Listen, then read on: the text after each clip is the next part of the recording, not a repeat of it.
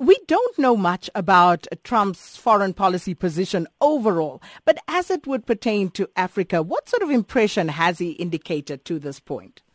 Well, obviously the most important for Africa is climate change, where he's a denialist and he's put in power the State Department uh, head now, Secretary of State Rex Tillerson has just come from ExxonMobil, and Exxon was notorious for knowing about climate change and covering it up and funding climate denialists. And as Reince Priebus, who's the chief of staff for Donald Trump put it, climate denialism is, quote, the default position of this administration. So foreign policy will be dropping out of the Paris climate agreement, there'll be increasing emissions, and that's the most dangerous of Donald Trump's threats to this continent for sure.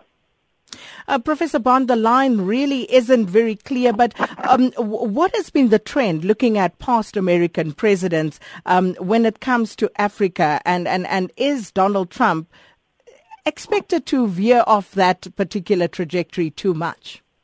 It should be a very different uh, U.S. foreign policy to Africa because if you remember the Cold War had Africa as a battleground between the U.S. and its traditional enemy, the Soviet Union, which now is Russia.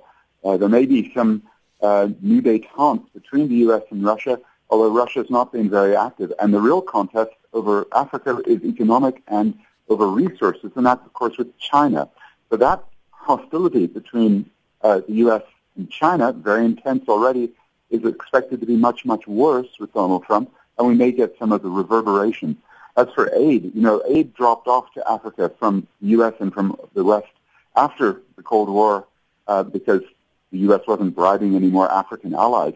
It began to pick up in the 2000s, and especially through uh, PEPFAR, the AIDS medicines that George W. Bush had brought in.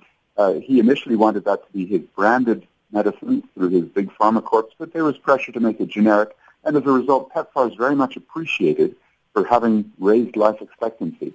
Some of the other U.S. AID programs are a little more dubious. They tend to be about bullying and bribery, uh, so that uh, African governments will vote in the United Nations and vote and support the U.S. position.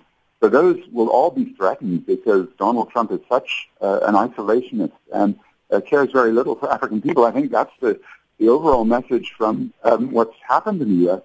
Rising racism uh, as a potential part of a broad, um, I'm going to use the word fascist coalition because it involves right-wing sociocultural elements, xenophobia, anti-Muslim, Islamophobic sentiments, homophobia, misogyny, but the racism is very explicit.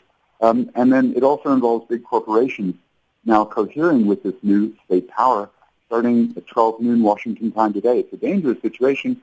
Uh, I hope Africans who have had solidarity from the oppressed peoples in the United States, African Americans especially, will be in a position to start returning. Maybe there will be a sanctioned movement to support people who are trying to resist. We'll see them resisting at protests today, especially a big women's protest tomorrow. And I think that's one of the big internationalist challenges to remind ourselves what solidarity is all about.